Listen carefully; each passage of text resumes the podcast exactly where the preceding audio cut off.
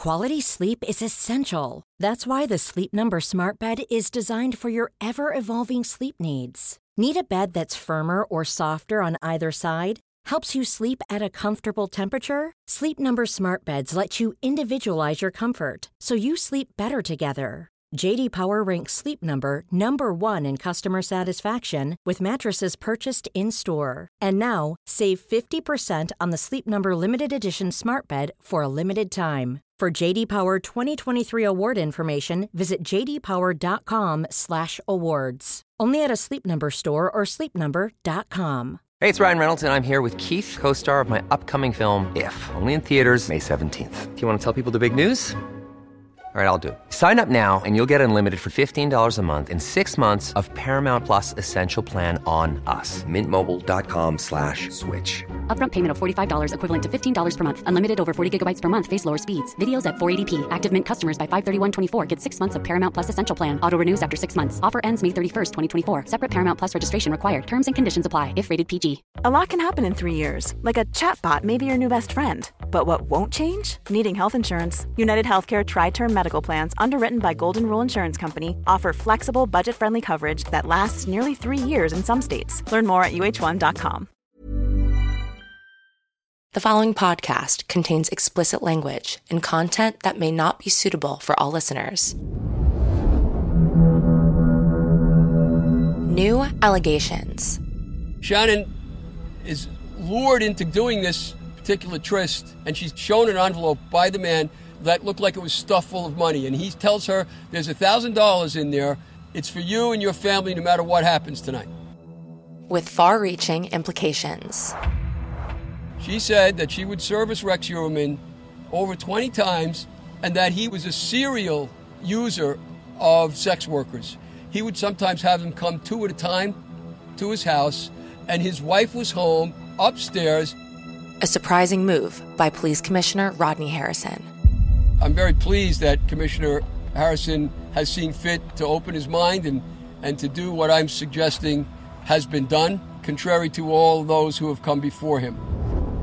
If people have a reluctancy to come forward to law enforcement and they want to go to John Ray, then it's important that we take this information and then we follow forward with uh, furthering the investigation. With political consequences. Rodney Harrison days were numbered in Suffolk County. He's getting fired. He's gone.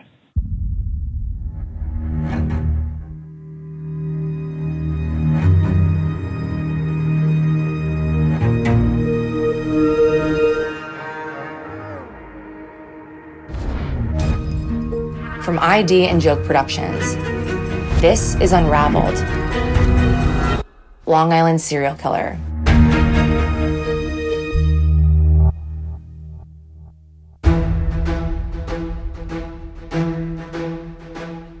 On Wednesday, October 18th, John Ray, in his signature fedora and colorful tie, gave a press conference outside of his office on Long Island. For those who may not know, John Ray is the attorney for the estate of Shannan Gilbert. Shannan was the victim whose disappearance and subsequent search for her led to the discovery of 10 sets of remains found along Ocean Parkway. The victims associated with the Long Island serial killer. John Ray has been an outspoken critic of the Suffolk County Police Department through the years. So, it was quite surprising to see standing next to him none other than Suffolk County Police Commissioner Rodney Harrison. We'll get into what his presence there tells us about the task force and the investigation later.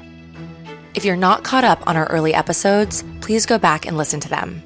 If you are up to date, well, then we want to dive into the information provided by John Ray.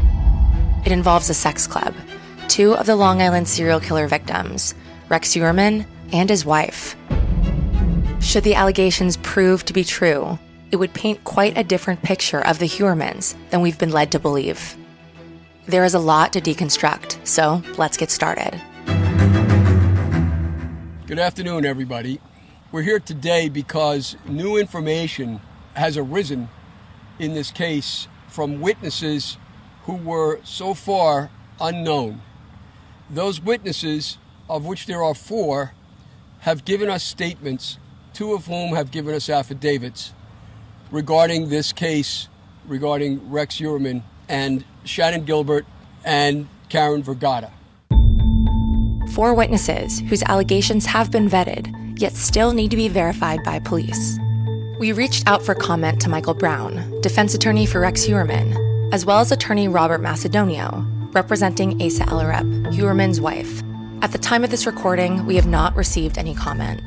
Macedonio is quoted by Newsday as dismissing the John Ray press conference as a publicity stunt. Quote, it's a desperate attempt to stay relevant in this case that has nothing to do with him, end quote. Let's start with the two witnesses who have not yet provided a legal affidavit the third and fourth witness. Their stories are shorter and a little easier to address. The third witness contacted me from Oklahoma City, Oklahoma. And that witness clearly recalls being picked up. She was a street walker. She gets picked up by Rex Heuermann in Queens, and he drives her into a park in Flushing, where he makes her keep her head down at all times, commit oral sex, and then he has a pistol in his hand and tells her, Get out of the car or I'm going to kill you. And don't do anything except what I tell you to do or I'm going to kill you. So she gets out of the car. Before she does, he tells her, I want you to pick up another customer. She gets out of the car and immediately pulls up another SUV and a man driving it, an African American man. She gets in the other guy's car, and the driver, Rex Heuermann, follows the car. She panics and pulls the wheel because she sees a cop car coming, and the cop stops them. The cop then goes back, talks to Rex and the other driver who gets out and walks back. The cop comes back and tells her, Lady, if you want to make a complaint, you have to go to the precinct and drives away. That's her story. She refuses to have herself identified. I know her name, I know her address. I've given it to the police, they're aware of it, and uh, presumably they're investigating it. This is a witness statement that has not been verified. And honestly, after all these years, I'm not sure it can be, which may be why this witness doesn't want to come forward publicly. This witness may also have put her life as a sex worker behind her and wouldn't want her current associates to know her history. But let's assume for a second she is truthful in her statement. It could tell us a few things. One, if the story is true, it shows Rex Heuermann used a gun to subdue and manipulate his victims. We've previously speculated that he may have used guns to get the victims to do what he wanted them to do.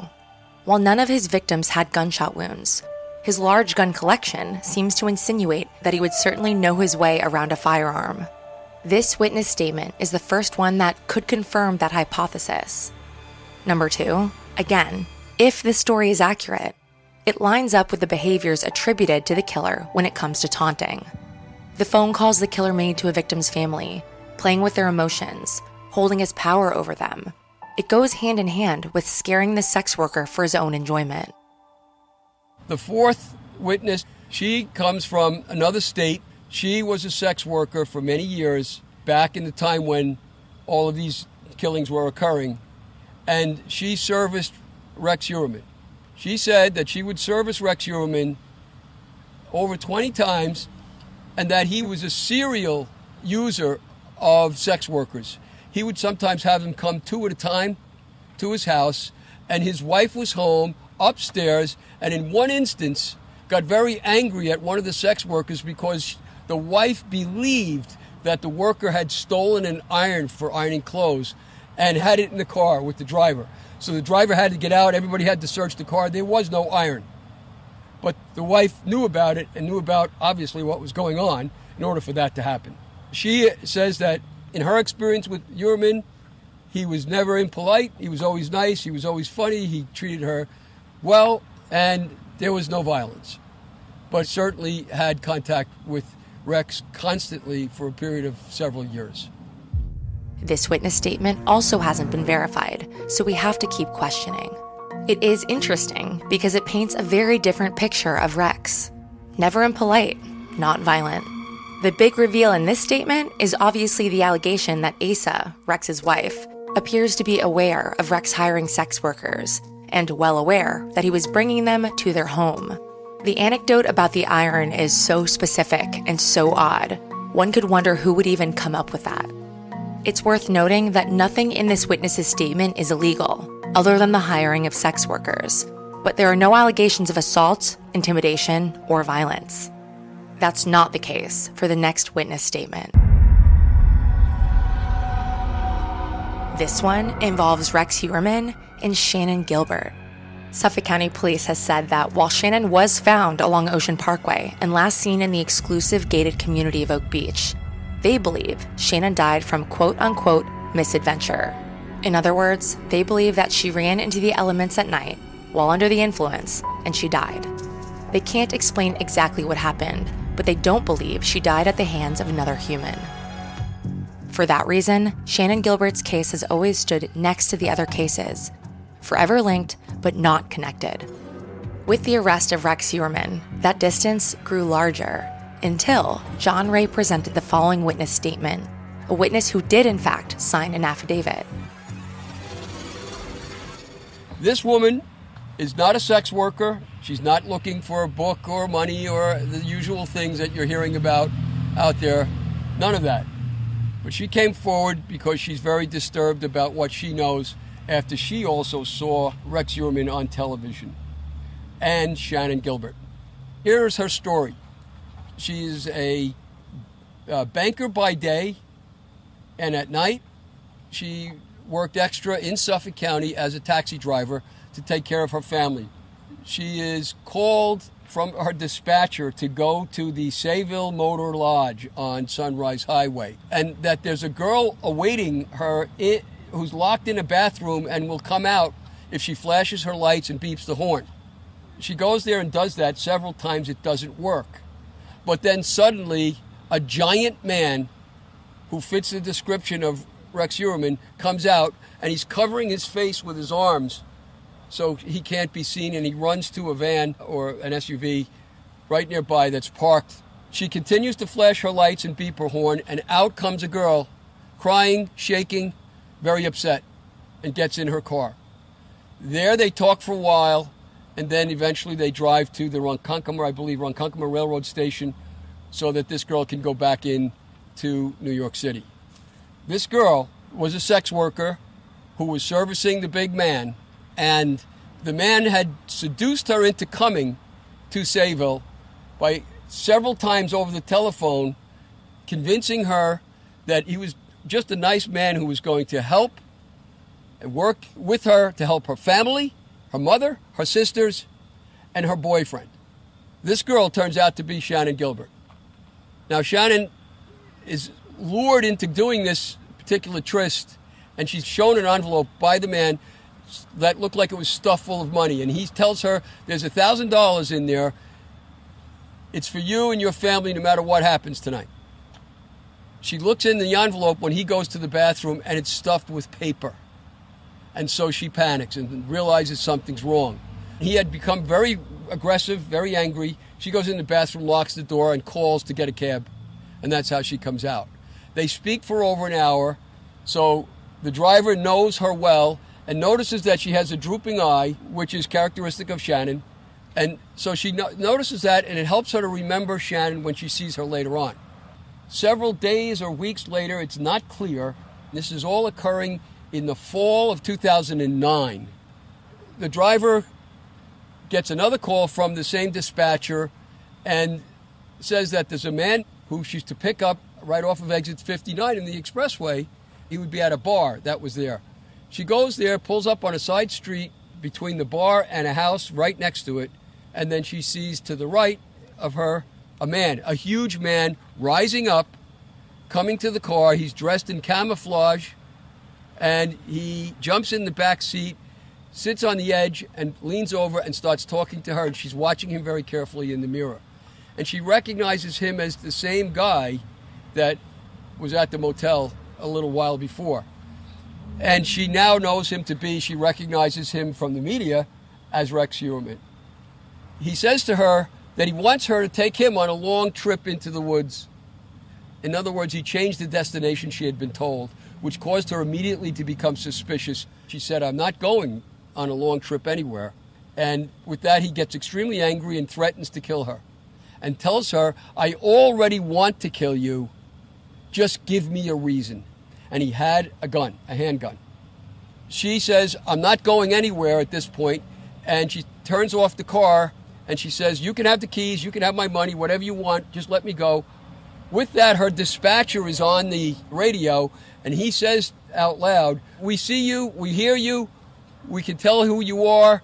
And the man panics, gets out of the car. She's then able to drive away. She recognizes him very clearly to be Rex Heuermann when she sees him. So she's given us this affidavit as well. There is more information in this statement that police should be able to track down and verify. While 2009 is almost 15 years ago, there are distinct locations and a taxicab dispatcher that could be corroborated. But until then, we have to be cautious.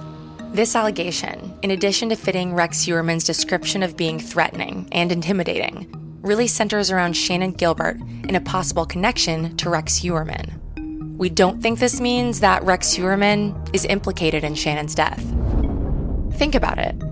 It would be an extreme coincidence that Rex Heuermann was just waiting around in a gated community on that particular night to see a damsel in distress and take advantage of her and at this point, no connection has been made between Rex Heuermann and the community of Oak Beach.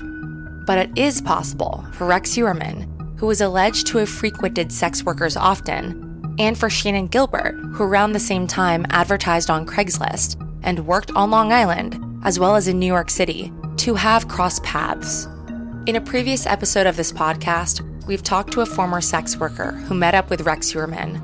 So it's not just possible, but plausible. The $1,000 promise of cash is also not new. A few years ago, we talked to a woman named Kritzia, a friend of Melissa Barthelemy. Rex Heuermann has been charged with Melissa's murder. I know she went to Long Island one time. I know she came back with money. I know she was happy. She was like, oh, not much. It was nothing. Nothing happened. And like she make like a whole bunch of money, 600 or 900 or whatever. The way she described him, middle-aged white guy, because if it would have been anything different, she would have specifically mentioned it. But to her, it was just a regular guy, a regular job, just a regular thing.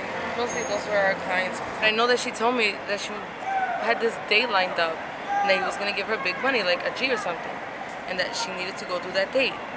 She said she had a driver taking her to Long Island. She just disappeared. I kind of already knew she was dead because she would have never just disappeared like that. Is the $1,000 a reoccurring theme in these witness statements proof of credibility? Or could it be that the witness had seen that story somewhere and is connecting vague dots in her mind? That's for the police to sort out at this point. The last of the four witnesses, which was actually the first one that John Ray presented, has a lot of layers to it. It involves Karen Vergata. If you remember, she's the victim formerly known as Fire Island Jane Doe, that was just recently identified in August, not even a month after Rex Heuermann's arrest. This is a witness who has every reason to have no bias, no interest in the case whatsoever. She was not a sex worker, is not a sex worker, and instead, back in the 1990s, she was what is known then and now as a swinger. She would have a sex partner and they would go to certain sex clubs in New York City where they would switch partners with other people of like kind. One of the most important places that they would go was called La Trapeze on West 27th Street in New York, right near Rex Heuermann's office. This was a notorious place for swapping, for switching partners. This particular woman was dating a police officer from New York City who was in narcotics a detective, and they would go to these swapping clubs. At or about Valentine's Day of 1996, I believe, the couple went to La Trapeze, and I think it was on the wall at La Trapeze where an advertisement to go to a house in Massapequa Park for partying, for switching, for swapping. She went with her boyfriend out to Long Island, but before they went, her boyfriend picked up a woman in New York, in the city, who had apparently just gotten out of jail, and she was disheveled and hungry, and she was a sex worker. They went to Massapequa Park. Before they got there, they stopped at a gas station, and the girl who was with them expressed some apprehension about where they were going and why. That was all wiped out when it was pointed out that he's a police detective, so don't worry, no problem. They ended up going to Rex Heuermann's house. In the house was the wife of Rex Heuermann and Rex Heuermann and the, the other girl. The other girl, who we believe to be Karen Vergata. She disappears downstairs at the house. Rex Heuermann disappears. And according to our witness and other witnesses I've talked to, when men are swingers with their partner, very often they switch sexually. They go back and forth between male and female. And so Heuermann leaves the main floor and disappears either into another bedroom or downstairs. It's not clear. And the witness talks to Rex's wife. She doesn't want to have sex like she had expected to occur because our client believes because our client is an African American woman. And Ellerup didn't like that. So there was no sex between them, as was originally planned. Instead, the sex is between Heuermann and the other man. At some point, the witness goes looking for her partner and is kind of upset that he doesn't emerge. He emerges, and finally, they leave, and kind of in a hurry. As they're leaving, the witness points out that she could see in the window, looking out, the girl that had come with them. And she says to her partner, What are we doing? Are we taking her?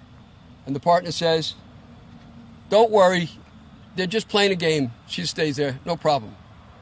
With that, the girl runs out of the house naked and is running in front of the garage. And now the witness says, Hey, shouldn't we be taking her? Something's wrong here. And the driver tells her, Nah, they're just playing a game. Leave it. And they leave. She never hears about the incident again. She distinctly remembers Heuermann. She also had intercourse with Heuermann that same day. And she kind of you know buries it, forgets about it. Until on TV, she sees the picture of Karen Vergata. And she recognizes her and said, That's her. And she recognizes Rex Heuermann. Okay, so there's a lot here.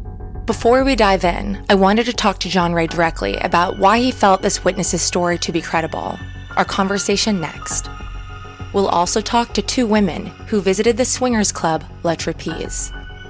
And later, we continue to investigate the investigation and examine what Rodney Harrison's presence at the press conference tells us.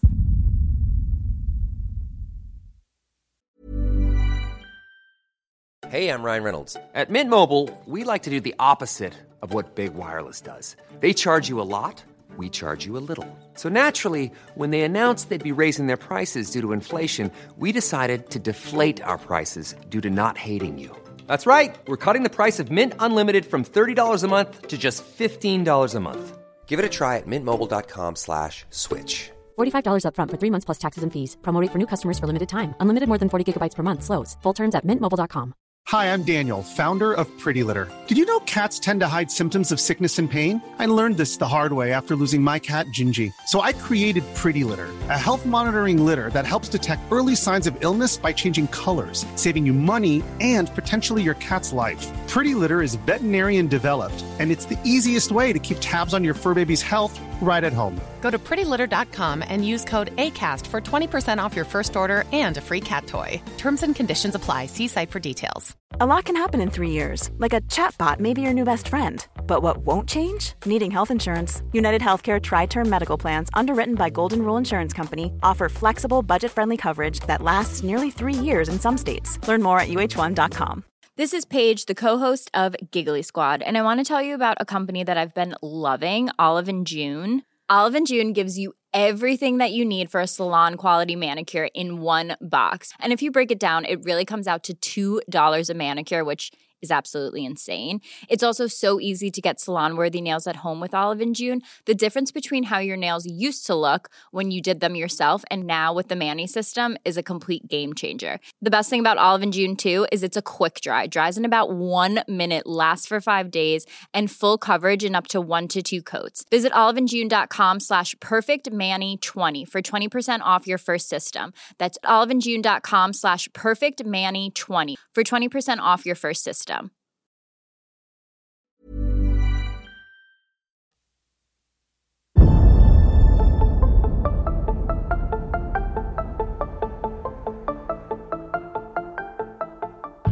In his press conference, John Ray laid out some explosive allegations, none more so than placing Karen Vergata, the victim formerly known as Fire Island Jane Doe, in the house of Rex Heuermann. I spoke with John about the credibility of the witness.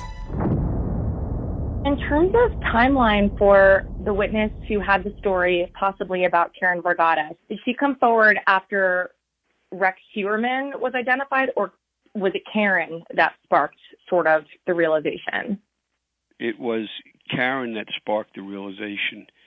She saw the other guy, recognized him, and it didn't apparently occur to her that there was anything wrong until she sees the girl. And she has a breakdown at that moment when she sees Vergata's picture and recognizes it as her, as the girl that came with her that evening. The possibility that Karen could have been at Rex's house is such an explosive revelation. And I feel like when I hear people talk about it, one thing I haven't heard anyone talk about that much is that your witness said that she was there with a New York Police Department officer. Correct. She was able to identify the police officer. We searched for that name and we found a variety of different people under that name, which is not unusual and we pulled pictures of different individuals who had shared that name. Showed her those pictures.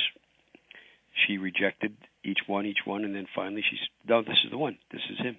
So we know who she's talking about, and that too, to me, was a test of credibility. She's willing to say that's him. She's willing to stand up and say that's the guy. As far as how that New York City police officer came to find Karen, was she already with him when your witness was picked up? Like, do you know anything about that? I do, but it's not clear to me exactly what the evidence means and how it was done. So I, I'll leave that to the police. But what is clear, that young girl was in the back seat, and she had just been in a car accident. We found out of some kind where she was seriously injured. And what was interesting about this woman who didn't know that was that she indicates, and you see it in the affidavit, that Vergata was sitting in the back seat, leaning forward and to the right. In other words, in a pretty much unnatural position. And apparently, she had some damage done to her from the accident. In the affidavit, the witness mentions a couple of things like the Christmas tree and the belt. And some people are arguing that those are things that have been made public. Right. So, in that may undermine her credibility. Maybe she's crafting this based on information she's read. Just, I'd love to hear you weigh in on that. Yes, of course. You know, one of the obvious things that you check is is she getting her information from some other source than her own mind? In other words, is she, crafting her story to fit what everybody knows or what everybody has seen on the internet or in the newspaper. That's a big issue for me when I talk to them, of course. So I have to really work hard uh, at trying to vet that one way or the other. But on the other hand, if the Christmas tree was there, as she says it was, and the Christmas tree is also in the picture, what's inconsistent about that? Could she have taken her, her statement from the picture? Is the question that would be asked. The answer is, of course, she could have, but did she? There's nothing that says that picture was taken at any time but the holidays. Whereas she's saying, no, when I got there, it's in February. She's certain that the event occurs in February. And the Christmas tree is still up, which sort of conforms with the neglect of the house. There are some things that she said that are they're interesting, and they have to be seen if they're true. But let's say she identified some object in the house when the cops went in there and cleared out the place, was the object still there 30 years later? Maybe not. You know, was the room the same? Maybe not. You know, did it, this guy had an architect come in to redesign the place back in 2000 and what five, something like that, and he had a you know professional architect to come in to look at the place to redesign it. So they may have made changes. I don't know. All I'm saying is it's hard to be sure about a lot of the evidence, but she's very consistent and persistent in the core of the story. People can be cynical and say, "Ah, yeah, well, that proves nothing more than that she saw the picture." No, that proves that's a possibility. That's what it proves. But you got to then yeah. take all the rest of it into account and see whether or not it sounds like a truthful story.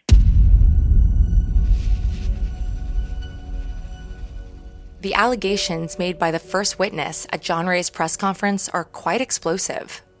Here's what they boil down to Rex Heuermann and his wife were swingers in the 90s, frequenting a known swingers club in Midtown Manhattan near his office. Rex and his wife would also host other swinging couples at their home. Around Valentine's Day of 1996, about the same time that victim Karen Vergata went missing, this witness places her at the Heuermann residence. While not explicitly alleged, it insinuates that perhaps Rex Heuermann, with the knowledge of his wife, may have done something to this victim. If true, this would make the Heuermann's home the last place she was seen alive. Again, none of these allegations have been officially corroborated, but both John Ray and Suffolk County police detectives vetted the witness and apparently felt strongly enough about the statement to present it to the public. So let's start with Le Trapeze. Le Trapeze is no longer a functioning club. It opened in 1980 and was only recently shuttered in 2016. In 1993, the owner was quoted in the New York Times as stating, quote, the club caters to professionals, mostly married couples, between the ages of 30 and 60, looking for sex with other couples, end quote. He also mentioned the club gave out free condoms. An anonymous online review from 2016 gives us a sense of the layout. Quote, First floor as you enter has a nice large entry. To the right, couches overseeing a decent sized dance floor, and more couches in front of a stripper's pole. Upon entry to the left, tables, chairs, food. There is a BYOB bar with free soft drinks all night. As you walk past the bar and through a hall, to the right and left are four private rooms with locks and a couch for those waiting for the room. Past the hallway to the right is a locker room, with showers, bathroom to change, clean up, freshen up, get towels, and go have fun. Out the locker room, straight forward and up a small flight of stairs, is a nice sized room with mattresses on the floor for open fun. Out the lockers to the left, you see a spiral staircase. But before you go up to the second floor, at the base of the spiral staircase, there is a very large orgy room where the hardcore people play. Up the spiral staircase to the second floor is about five small size open rooms for couples and small group play, as well as two small rooms with sex benches for the voyeurs and exhibitionists. End quote. Now, here's the comical part. We found this review on restaurantguru.com. It turns out that the hot buffet at La Trapeze was quite something, and that's how my next two guests ended up at this club. Sarah and Kristen are writers and journalists and thought it would be an interesting experience and a great subject for an article to check out the much hyped buffet at La Trapeze. The moment we walked into the club, we knew we were a little bit in over our heads. You know, you have this vision of what it might be. I had sort of these high hopes that it would be sort of out of the movie Eyes Wide Shut. It was very seedy. The folks in the place were not anyone you would ever want to witness performing the acts that we saw them performing. The only reason I was able to convince my lovely friend Kristen to go on this adventure with me is because I had promised her. I was like, don't worry about it. We're not actually going to see anybody having sex. It's behind this sort of, you know, concealed area. So we'll never see any nudity or sex. And lordy, lordy, that was not true at all.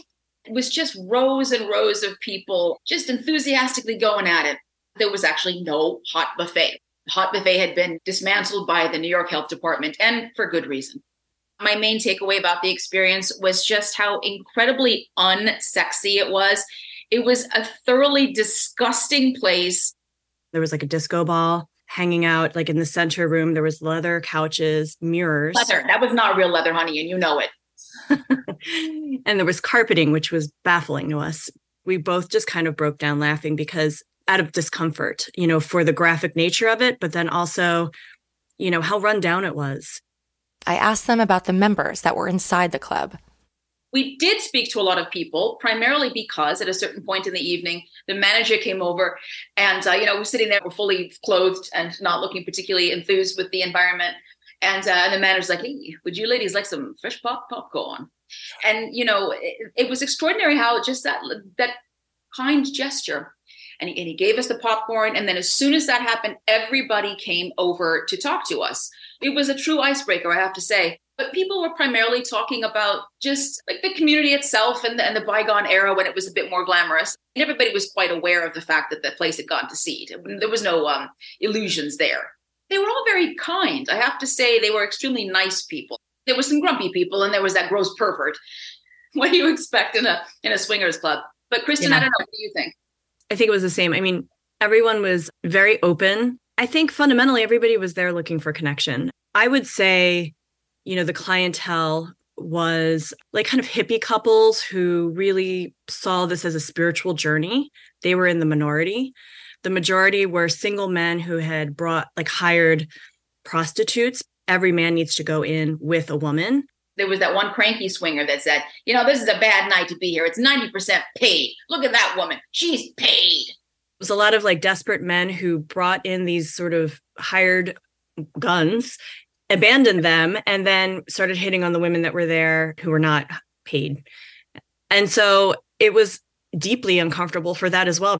I think it's so interesting the part about the paid aspect. I didn't consider that, and no one has said that. That's something you feel like that night in particular, there was a lot of that. This gentleman who was sitting there in his saggy underwear eating the potato chips, he was quite cranky because he said, This is a bad night to be here. It's 90% paid. And then he kind of pointed out all the different women who were quote unquote paid. So, yeah, that must make up a, a big percentage of the people who frequent those places. And to add to that, you know, when we were first about to go into La Trapeze, there was a man standing outside trying to get in because he didn't have a female partner who kind of asked us, Hey, do you need a man tonight, you know, to come in with you? And we declined.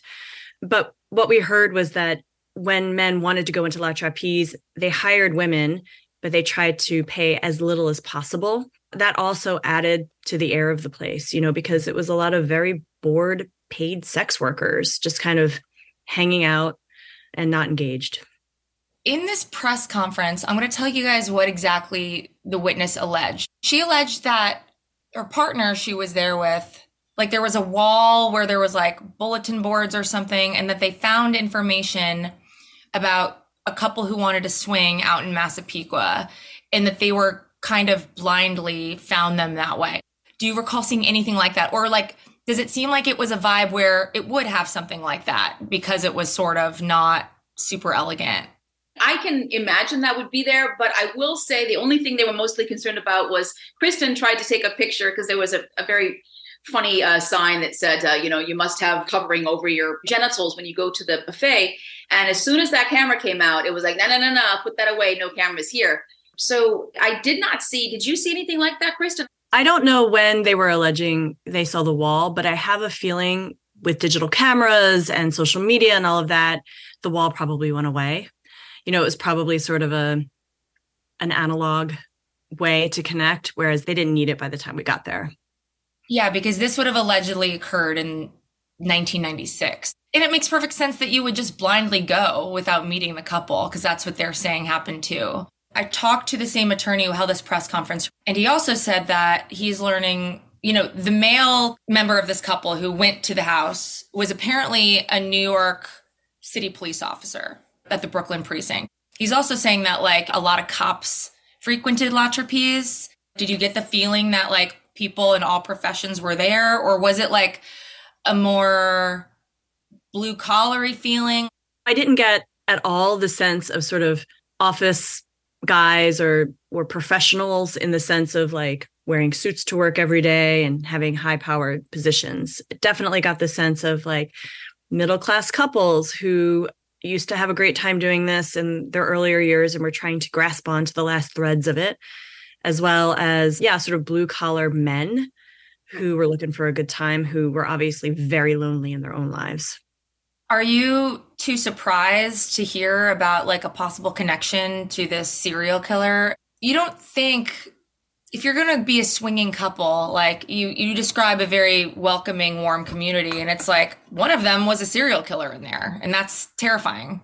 That is why I'm surprised because it it truly felt like a canasta group, only you know not canasta. Instead, it's uh, having indiscriminate sex.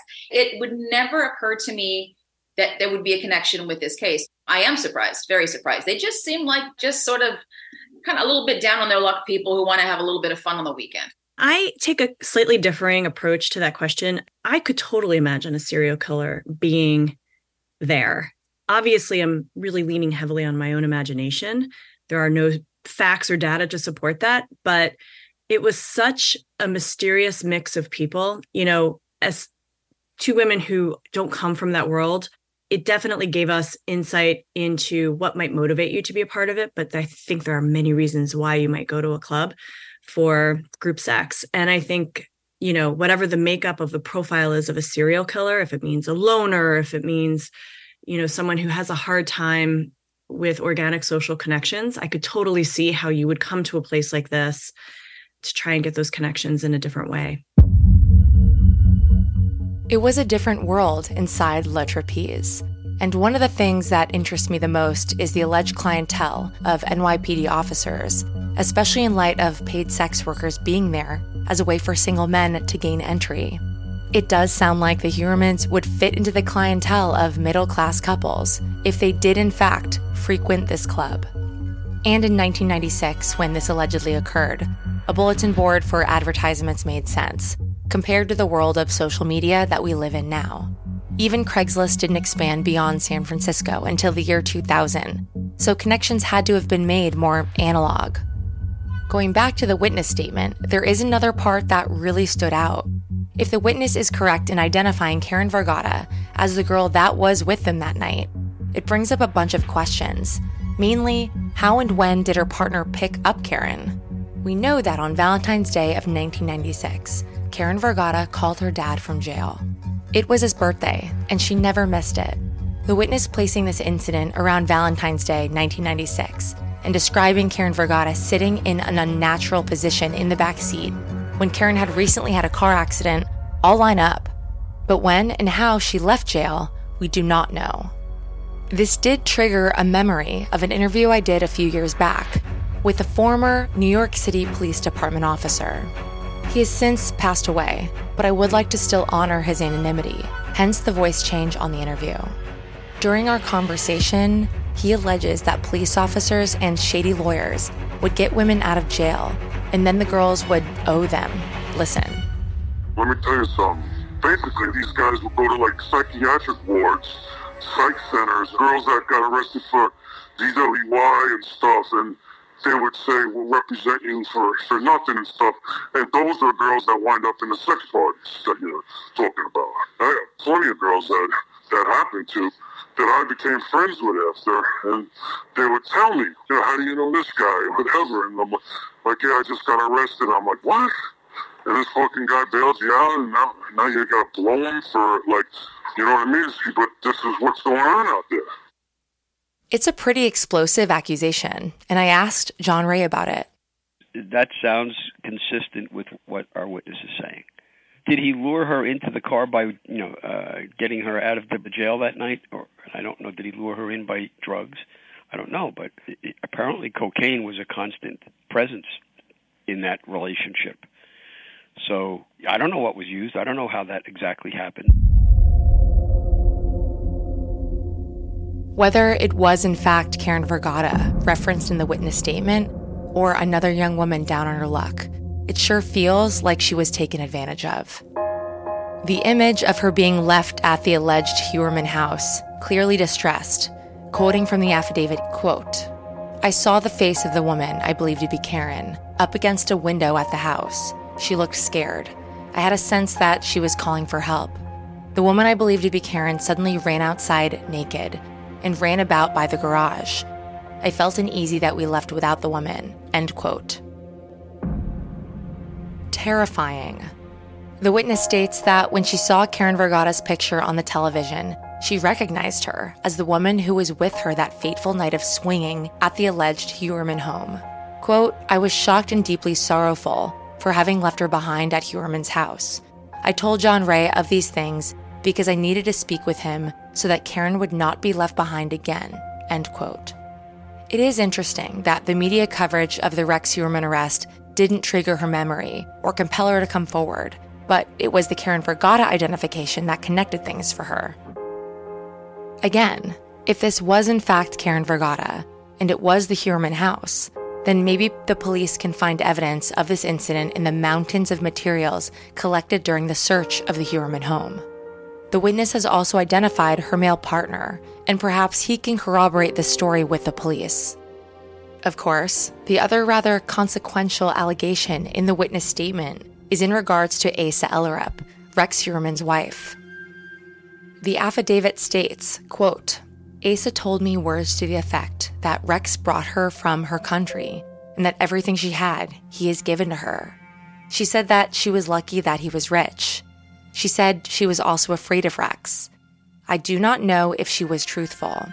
I also saw two large seashells on a shelf in the house. I recall thinking that they were like shells from the country where I had grown up. I asked Asa if she had friends from my country.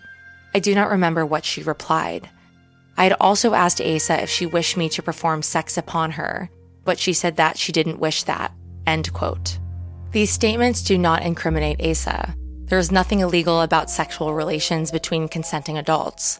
Even if Asa was aware of Rex Heuermann and maybe her own proclivities for swinging or sex workers, that does not mean she was aware of the crimes Rex is alleged to have committed, mainly the murders of three of the women found along Ocean Parkway. That said, a witness placing Karen Vergata, one of the Ocean Parkway victims, in Asa's home around the time Karen went missing is, of course, very serious. Again, we did reach out to Asa Ellerup's attorney, Robert Macedonio, as well as Michael Brown, Rex Heuermann's attorney. Neither have provided us with a comment at the time of this recording. There's a lot to this press conference that proved to be newsworthy, but the fact that Police Commissioner Rodney Harrison was standing side by side with John Ray was just as big a shocker as any of the allegations within the witness statements. Next, what does this say about the task force and the investigation.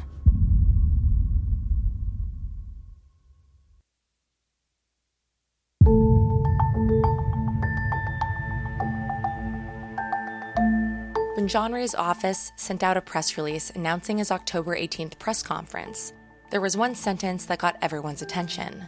The last one. Quote, Police Commissioner Rodney Harrison will attend the press conference, end quote.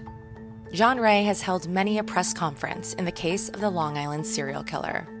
Always interesting, but often rallying against the Suffolk County Police Department. To have Rodney Harrison in attendance was sending a clear and different message, and John Ray addressed it head on at the start of the press conference. Good afternoon, everybody. We're here today because new information has arisen in this case from witnesses who were so far unknown. Before I talk about them, first, I want you to be aware that here stands the commissioner, as you know, with me. And up until now, we have not made it known to the public that we have been working together on this case steadily since the time that I came to know Commissioner Harris a year ago, February. Up until that point, the police department was very resistant to receiving any kind of evidence or information from my office. That all changed significantly when Commissioner Harris stepped in and we began to collaborate. That collaboration has had fruit, evidence and information which we have shared together and with the police department and therefore with the task force. I'm very pleased that Commissioner Harrison has seen fit to open his mind and, and to do what I'm suggesting has been done. contrary to all those who have come before him. He's the right man for the job, and he's done his job well. I have stood as a civilian beacon to the people who are involved in this case to come and talk where they didn't want to approach the police out of fear, apprehension, out of a natural distaste for the police department because of the work these people were in. The commissioner, for his part, stood quietly by John Ray as John laid out the evidence and spoke up at the end of the press conference. When I first came into this position, I sat down with John Ray, myself and the members of the task force, to have that conversation about information that he may have, and, and let's make sure we're putting a, a dragnet out there regarding any information that's coming to us. That's why I'm going to continue my partnership with John. And if people have a reluctancy to come forward to law enforcement and they want to go to John Ray, then it's important that we take this information and then we follow forward with uh, furthering the investigation. The creation of the task force got us into a good place, but we also added two more investigators to the task force to take this type of information in and to pursue it, to follow it, to see if this is credible. I'm sure everybody can understand there's a judicial process still going on. I will reassure everybody here we are not done with this investigation. Most of us who have been following this case were wondering how this newly revealed partnership would play with the district attorney, Ray Tierney. And well, shortly after the press conference, the district attorney's office issued their statement. Quote, without providing any advance notice to the prosecutors pursuing this case in court, or the Gilgo Beach Homicide Task Force members investigating these murders day in and day out, we watched today's press conference not knowing what was going to be reported. We will continue to investigate this case through the grand jury process and not through press conferences. No private attorneys are or have ever been members or agents of the task force. Any citizen who believes that they have relevant evidence regarding the Gilgo Beach investigation should report it to the investigative agencies that comprise the task force. Any attorneys representing victims or their families, by definition, have a conflict of interest and should not be a part of the investigation. Potential witnesses should not be reaching out to a private attorney with an interest in the outcome of the case. End quote. Wow. So, not only was the district attorney not looped in, neither were Suffolk County homicide detectives on the task force. And we have it on good authority that Rodney Harrison's deputy commissioner was also out of the loop. It seems that Rodney Harrison kept this close to his vest. Why? Only he knows. But I did ask John Ray what he thought of the DA's statement. Did you know that the DA didn't know? I mean, you probably saw the DA's response to it. Yeah, I saw that. You know, I wasn't involved in their the intramural part of the task force at all. I've had a good relationship with Ray Tierney all along, paid him many, many compliments for the work he's doing. I supported him, and I still do. As I sit here now, I don't know of any conflict whatsoever. It surprised me because they seemed, you know, with all the progress they've made with the arrest, it seemed like a united front. It didn't sound to me from the press release by Ray Tierney that he was all that upset with the substantive reason for the, the press conference, nor with the evidence but rather upset with his not having approved of the press conference. It was maybe an off the cuff opinion that somehow I shouldn't be gathering evidence because I might have a conflict just isn't the law at all. And I have no conflict whatsoever. I'm doing the same thing that everybody else is doing, you know, for the victims. And that is to find the killers and find the evidence regarding the killers there's no conflict. So I don't know more about that. I believe Rodney Harrison must have a reason for having kept it to himself, and only he knows what that is, but it's probably a pretty good one. Yeah. I do know this. There was a whole contingent of people from the old guard, probably some of them in the DA's office as well, the investigators, that is, the police investigators. And there's no better evidence of that than that the police department through their chief detective on the case, put up resistance to my obtaining the audio tapes of the 911 calls. They resisted for years. They fought me through several cases and two appeals. Ultimately, they lost, which didn't sit well with some of them. You could tell that there were people who don't like that kind of civilian interaction with the evidence. And so those contingents still probably exist in the police department. And I imagine Rodney's had his struggles with that. So many years of delay and so much police obfuscation and outright lies about what the evidence entailed. It came time for somebody like Rodney to step up and try something radically different, something new, and something productive. Can you doubt that it was productive? There's four people who came forward in less than a month. There are more people coming forward, and I haven't released them yet. But we're not stopping. We're doing exactly what you heard Rodney say. I'm still on the civil case that exists, and I'm in it representing the victims' families. And I won't stop. And keep in mind this there's a certain unwise part of the district attorney's press release in this regard. We're dealing with a unique kind of crime. You know, crimes are all evil, but crimes of dealing with a sexual nature are vastly different than any other kind of crime because they involve the ultimate destruction of the integrity of women, the ultimate destruction of a woman's rights to control her body and, shall I say, spirit as well. And in that kind of a case, we know that when women get abused, as many of these sex workers were, when women get humiliated, insulted, as they were, including by the police department in this case, back in the day, they have a tendency not to come forward. That's what PTSD is all about. They don't want to cooperate with law enforcement. They don't trust law enforcement. They fear law enforcement. And unlike in other cases, therefore, the, the key witnesses very often are never heard from, including those who are victimized themselves.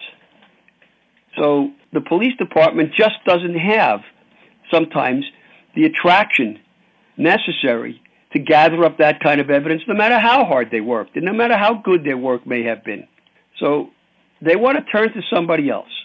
And that's where I come in. By saying that the attorneys have a conflict, it's an announcement from law enforcement to say to the people, don't use another avenue to reveal what has happened to you. That's a mistake. That's unwise. And hopefully better wisdom will prevail. But meanwhile, I will continue. There appears to be a fracture between Commissioner Harrison and DA Tierney. So I reached out to Suffolk County legislator Rob Trotta to get a sense of how this is playing out in law enforcement and political circles. As far as the task force, right? We've been hearing about this Long Island serial killer task force. Who is actually in charge of that? ultimately, the district attorney oversees every bit of evidence. They look at how you get evidence. He issues the search warrants. He issues the subpoenas. Ultimately, the district attorney coordinates everything. So, in some ways, like the district attorney doesn't necessarily need to be working hand in hand with the commissioner. No, not, not at all, because a task force can be put together by the district attorney and say, you know, put my cops in it, put some cops in it, put some, you know, state troopers in it, he ultimately takes control over it because he decides what they look at and what they don't look at. Based on that stuff, as far as Rodney Harrison doing this press conference with John Ray, do you interpret that as sort of like a political move? I think it's definitely a political move. Rodney Harrison's days are numbered in Suffolk County. He's getting fired. He's gone. There's a new county executive coming in. They never keep a commissioner. He's going to be let go. He's looking for a job. So, what better way to get himself on TV and, and make himself relevant? Okay, so some insight here. In Suffolk County, the county executive is the highest executive position in the county. If we were to dumb it down, imagine it as the president of the county. It is an elected position. They work with the county legislators who are also elected, and the county's district attorney, who is also elected and the county executive appoints key positions, including police commissioner and chief of police. The current county executive, Steve Bellone, whom listeners may remember from past episodes, is termed out, so a new county executive is definitely coming in. Commissioner Rodney Harrison is a Steve Bellone appointee. District Attorney Ray Tierney won his election very much on the platform of reform and as an adversary of the past regimes, including Steve Bellone. What is the perception of Tierney he's sort of no nonsense. He's non political. He's never been involved in a political party. He's a registered blank. So he's not a Republican. He's not a Democrat, and he never has been. If you go back in his history, he's, he's always been uh, a registered blank. He's a 30 years of prosecution under his belt. He's the real deal. Whereas, you know, the former district attorney, the former police commissioner, you know, Tim Sini was like a 35 year old guy who was totally political connected. Same question for Rodney Harrison. What is the overall feeling about him as a leader? I'm not a fan. What do you think this shakeup that's coming, or you know, the shakeup that's maybe already began with this sort of press conference and Tierney's response, like what do you think it means for the investigation? I think it means that you know Harrison's probably got another month or two when he's gone, and it really won't matter. You know, he'll become totally irrelevant. And that is because the DA really holds the power and controls the task force. Yeah, especially since an arrest was made. I mean, all the investigative work now and all the background work has to be approved, you know, with subpoenas and search warrants by the district attorney. I mean, they're now coordinating the case, um, as they were probably the, from the beginning. Tierney and Harrison, did they ever see eye to eye, or was Tierney just like this is just another of one of Bellone's guys? Of course. So there's no trust there. No, the police commissioner meeting with a defense lawyer, you know, suggesting that, you know, if you have information, go to this defense lawyer. This makes no logical sense. As far as press conferences go, this one was a doozy, and it's been great unpacking it. After we finished recording this episode, Rodney Harrison resigned from his position as Suffolk County Police Commissioner. Next episode, we will keep you up to date on all the news related to this case, as well as dig in a little deeper as to why that crucial tip that identified Rex Heuermann to law enforcement was missing for 10 years. And remember, if you haven't had a chance to listen to our early episodes on this case, please make a moment to do so. It'll help you get a sense of the players in this story as we break down what may have gone wrong. For all things Long Island serial killer, keep it right here. Please subscribe to get the latest on the Rex Heuermann case, as well as further insights on the other victims and cold cases getting new energy in light of this arrest. If you would like to contribute to our story, or if you know Rex Heuermann, please send an email to us at unraveledtips at gmail.com, or you can contact me directly on Instagram at Alexis Linkletter. Unraveled is produced by Joke Productions for ID. The executive producers and writers of this podcast are Joke Fincioen, Biagio Messina, and myself, Alexis Linkletter. Executive producer for ID is Jessica Lowther. Our editor is Caitlin Cleveland. Lisa Ribicoff is our associate producer. The music and score that you've heard in this podcast is by Biagio Messina. Subscribe on Apple Podcasts or wherever you get your podcasts. It helps a lot when you subscribe, rate, and review the podcasts that you enjoy listening to. Thank you for listening, and thank you for your support.